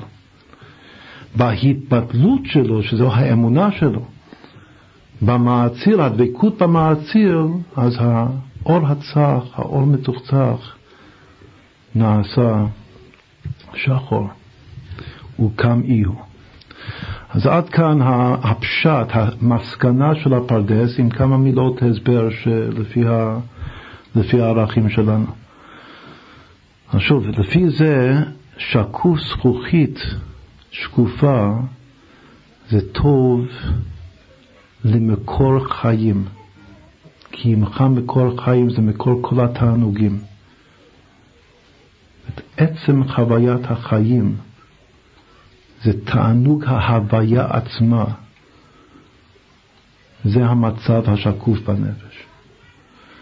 המקור של כל הרצונות לממש שוב את המציאות שעומדת על הפרק להתממש, שזה השליחות שלך בחיים, זה לבן אז. תוקף הלובן העליון. עכשיו יש ביטוי לובן עליון בקבלה בשביל הכתר. גם בחסידות. עכשיו, או שלובן העליון הפירוש הלבן העז הזה, של, של רשת האריך, או שלובן העליון זה ביטוי בשביל שקוף. שני פירושים, מה הביטוי הרווח בקבלה לובן עליון. לובן עליון זה להפוך כלבן סתם. כלומר שיש סתם לבן ויש לובן עליון. אז או שהלובן העליון זה המצב הלובן, הלבן, זה לבן, זה ממש לבן אבל תקיף ביותר, זה נקרא לבושי קטלג חיוור. איך יודעים שבכתר יש לובן? בגלל שיש פסוק מפורש על זה, הכתר נקרא עתיק יומין, יש פסוק מפורש בספר דניאל לבושי שגם כן זה החיצוניות שלו, הלבוש שלו, אמרנו שאדם מתלבש על מנת לפעול פעולה. אז הלבוש שלו, שזה בשביל הפעולה שלו, לבושי קטלג חיוור, כשלג לבן. תוקף הלובן זה השלג, או לפעמים זה נקרא הקרח, צבע הקרח הנורא. עוד פעם, הלבן העז, או שזה נדמה בקבלה, בפירוש בספר דניאל, לתלג חיוור, לשלג לבן, או לפעמים בקבלה, כאן בפרדס, הוא לא מדבר על השלג, הוא מדמה את זה תכף לקרח הנורא. עכשיו, יש ביטוי בקבלה, בספר הזוהר, בשביל הכתר, וגם קשור עם מה שדיברנו על עגלי טל, על סוד הטל, שהכתר נקרא טלה דיבדוחה. טל הבדולח. אז הבעל הפרדס, לפי השיטה שעכשיו הסברנו, מסביר שטל, הטיפת טל בפני עצמה הוא שקוף. הוא כולל את כל הגוונים בכוח, אבל לא רואים בו שום גוון מסוים. אבל כשהוא מתעבה, הטל, אז הוא הופך להיות כמו בדולח, בדולח זה כמו קריסטל, ואז הוא גם כן נעשה טיפת שלג או טיפת קרח נורא, ואז רואים בו את הלבן העז. עוד פעם. אחד מהביטויים של הכתר בקבלה זה טלה תבדוחה, טל הבדולח.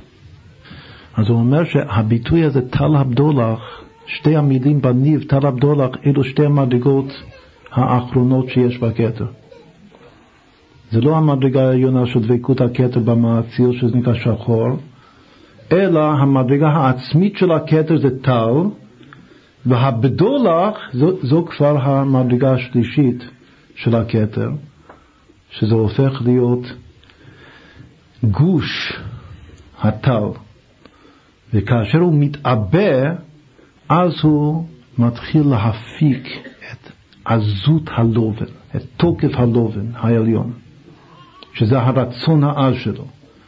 עכשיו, הדבר, שוב, הרמ"ק זה לפני האריזה, אין לו לגמרי את כל המושגים הדקים של התלבשות לפי האריזה, אבל ההסבר הזה הוא עולה מאוד מאוד יפה עם האריזה, בגלל שהאריזה מסביר שהטל הדבדוכה זה דווקא התיקון, שנקרא גבורת העתיק, שמתלבש בתוך מוח הסתימה דאריך, עכשיו אני משתמש במילים של קבלה, שזה התלבשות, כלומר שטל הדבדוכה באמת זה מעבר. זה מעבר מעתיק, זה עיקר הקשר, מי שמתמצא עיקר הקשר שמהדק את העונג לרצון, זה טל הדבדוכה. אז הטל הוא עדיין בגדר תענוג. הבדולחה, שהופך להיות בדול, בדולח, אז הוא הופך להיות מקור של רצון עז, שוב לממש את מה שעכשיו ניתן לממש. שזה העולם הבא, עכשיו. עכשיו זה עד כאן הגימל בחינות שבקטע. אחר כך הוא מסביר עוד מושג, שזה עוד יותר מעניין. הוא אומר שנחזור לשחור.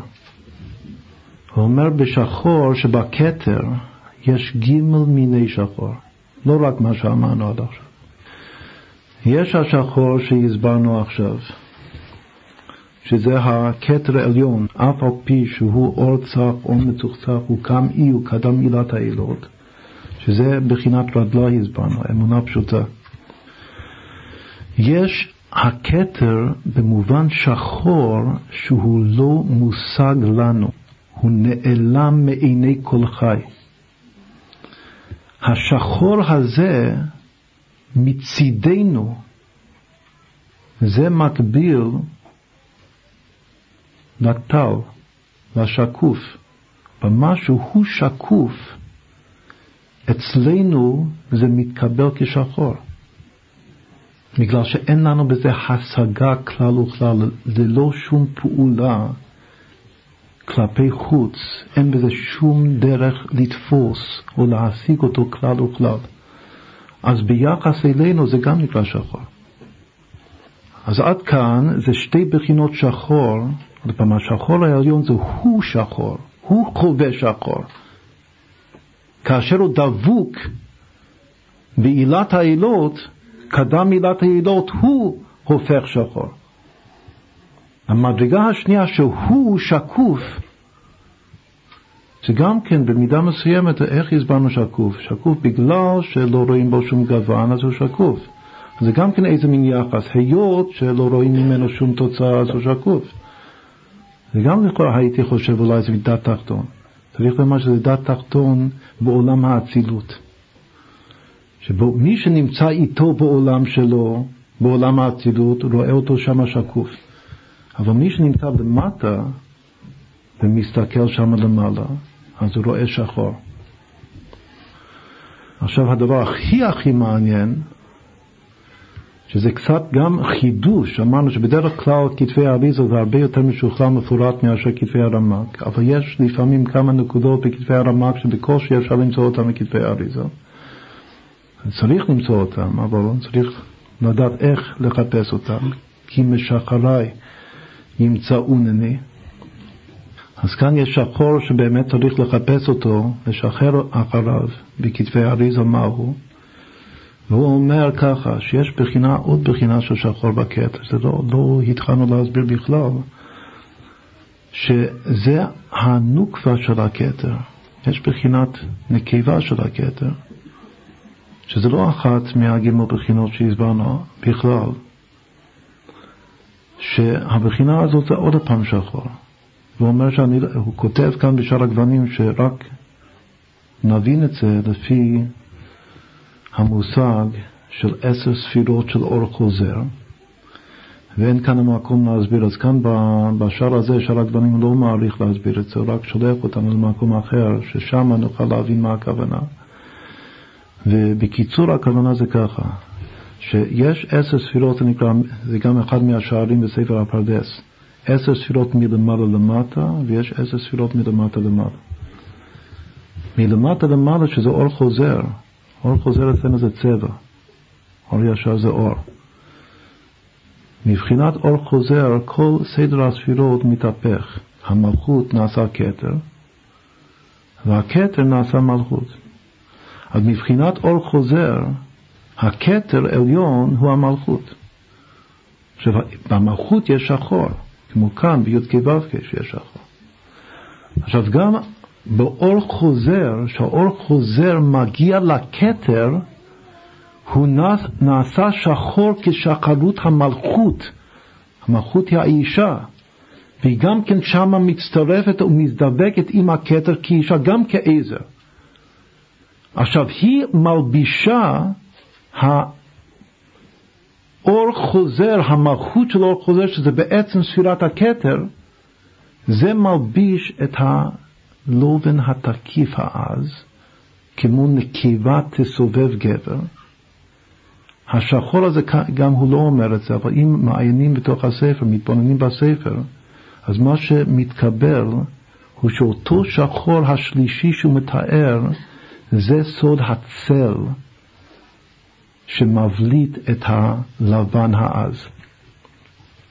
או שכאשר הלבן העז מאיר על המציאות, שזה נקרא באור פניך, אז צריך להיות גם כן בצל כנפיך איזה כנף, שזה השכינה, צל כנפי השכינה, שמגינים ומצילים, עושים צל מהאור התקיף הזה, כדי שלא ישרוף את המציאות התחתונה. עוד פעם. הפרדס מסביר כאן שיש בחינת נוקבה בכתר. הוא אומר שזה, קשה לי כאן להסביר את זה, רק תסתכל בשער מלמעלה למטה ומלמטה למעלה. והוא אומר שהבחינה הזאת בכתר זה עוד, זה בחינה שלישית של שחור שיש בכתר.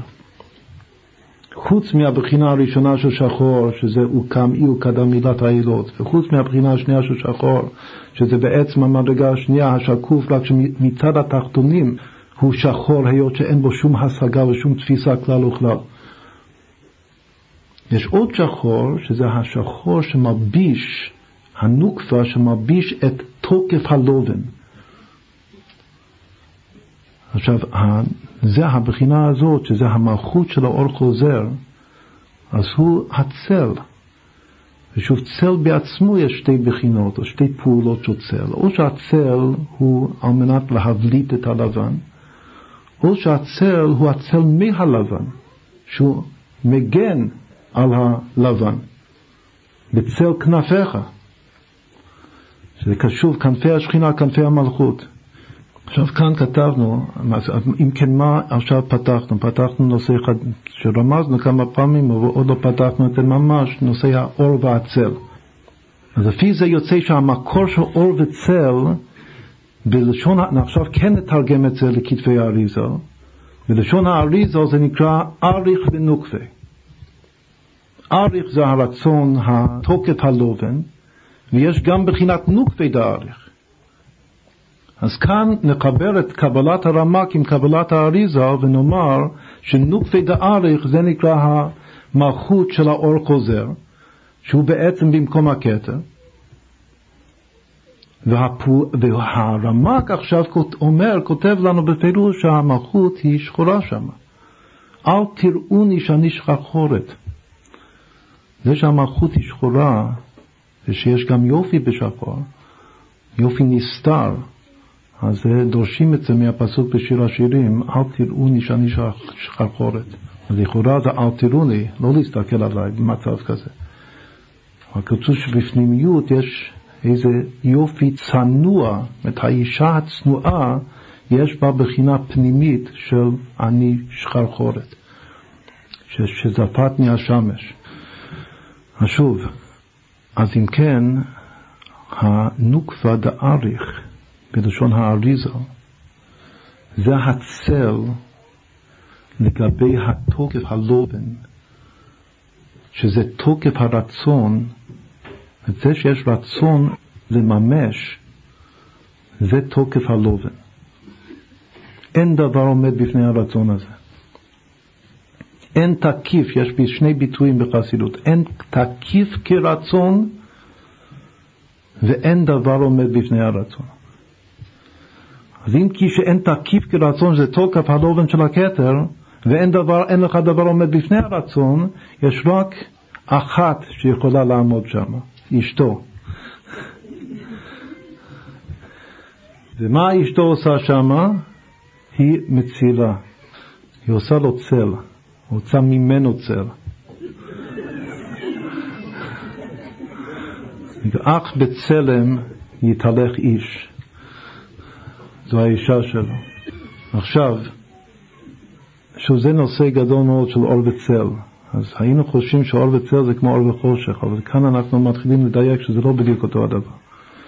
רק נסיים עם, עם רמז עם גימטיה אחת, מה שכתוב כאן, בעצם אחר כך צריך לחזור לכאן בגלל שיש משהו ברוח הזה שלא, שלא השלמנו.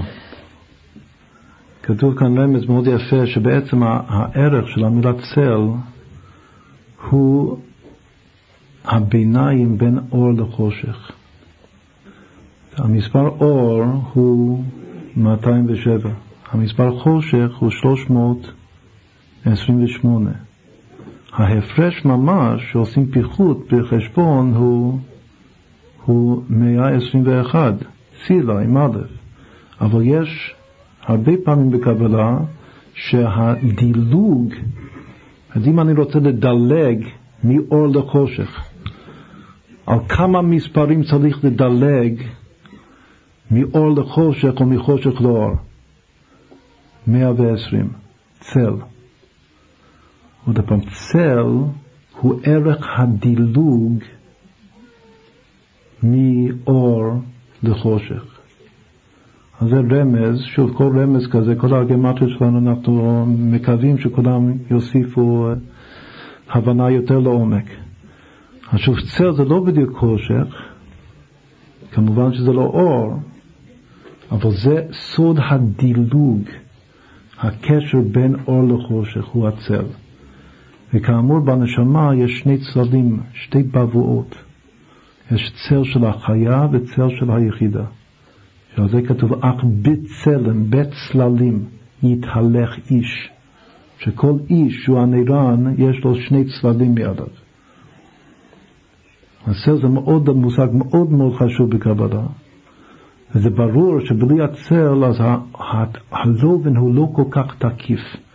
ככה גם הפרדס כותב בפירוש. זה הצל שמוסיף תקיפות. מצד אחד הצל הוא, מצ... הוא מציל, הוא בצל כנפיך.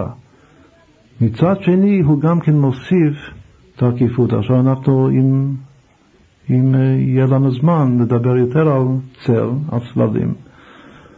אז נסביר שעיקר הרעיון של צל זה הלעתיד לבוא. עוד פעם, שיש, זה הנקודה, שבנקודה הזאת צריך הרבה הרבה הסבר. למה, מה, מה זה אור וצל? אור זה מה יש. צל זה מה שאיננו עדיין, אבל הוא עתיד להיות. עוד פעם, הצל הוא הרמז לעתיד. לפעמים הצל הוא גם כן רומז לעבר שכבר נשכח. האור הוא ההווה. זה שאור הוא נמצא בתוך צל, זה נקרא שההווה, הזכור, הוא נמצא בתוך נשכח. הוא נשכח של העבר או נשכח של העתיד. עיקר הצל של הקדושה זה הרמז לעתיד. אז גם בתמונה, מי שצייר, מאומן, שיודע להשתמש באור וצל, אז הוא, הצל מספר את הסיפור העתידי, מה אמור לצאת. זה עושה מהתמונה חי, זאת אומרת, עיקר החיות לא פסל. הוא חי, הוא מתפתח, יש לו גם עבר וגם עתיד. אז מי שנותן להווה את החיות שלו, שזה שהוא לא פסל, שיש לו את העבר והעתיד שלו, זה הצל עושה את זה. הצל לגבי האור. הוא נותן, נאמר ככה, תמונה, כמו כל דבר ויזואלי, זה בלא יותר משלושה מימדים. או שזה תמונה של שטח של שני מימדים, או שזה פסל של שלושה מימדים. זה אסור על פי תורה. צריך להוסיף את מימד הרביעי, הזמן. איך מוסיפים את המימד הרביעי לתוך תמונה פלסטי? זה דבר פלסטי. איך אפשר להוסיף לזה מימד רביעי של זמן, שזה חיות,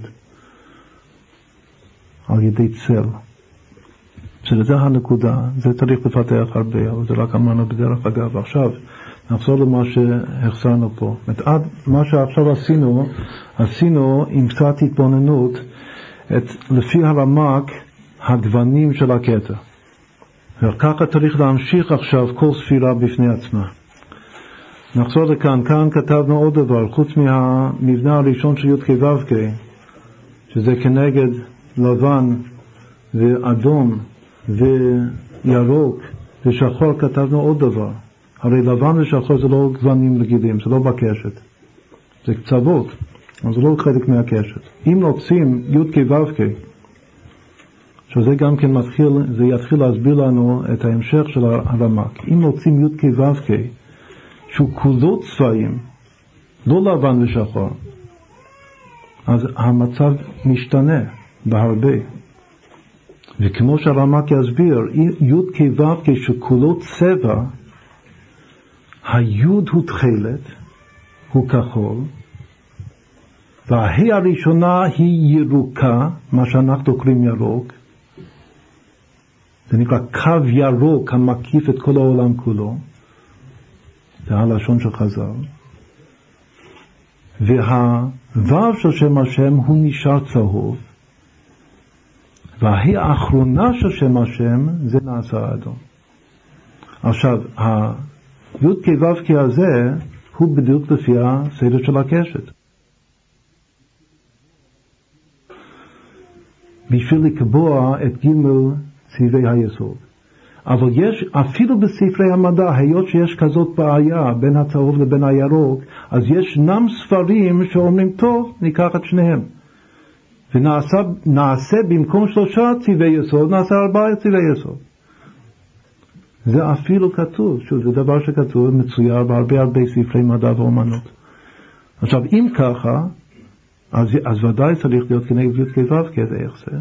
זה לפי הדרך הזאת. שוב, כאן אנחנו מתחילים, בשבעה צבעים, אם אתם זוכרים, בשבעה סוגי אור, התחלנו מהאורך גל הארוך, וגמרנו עם אורך גל הקצר, אבל כאן זה הפוך.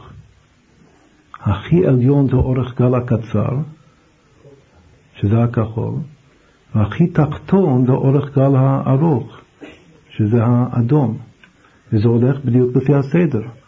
ושוב, זה דבר שכתוב בפירוש ברמק, בהרבה ספרים, שכאן התכלת הוא החוכמה, והירוק, מה שאנחנו קוראים ירוק, זו הבינה.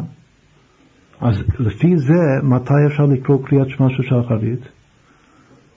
שיבחין בין, בין חלת לקרתי, שיעשה זיווג של אבא ואימא, שאבא יתאחד עם אימא.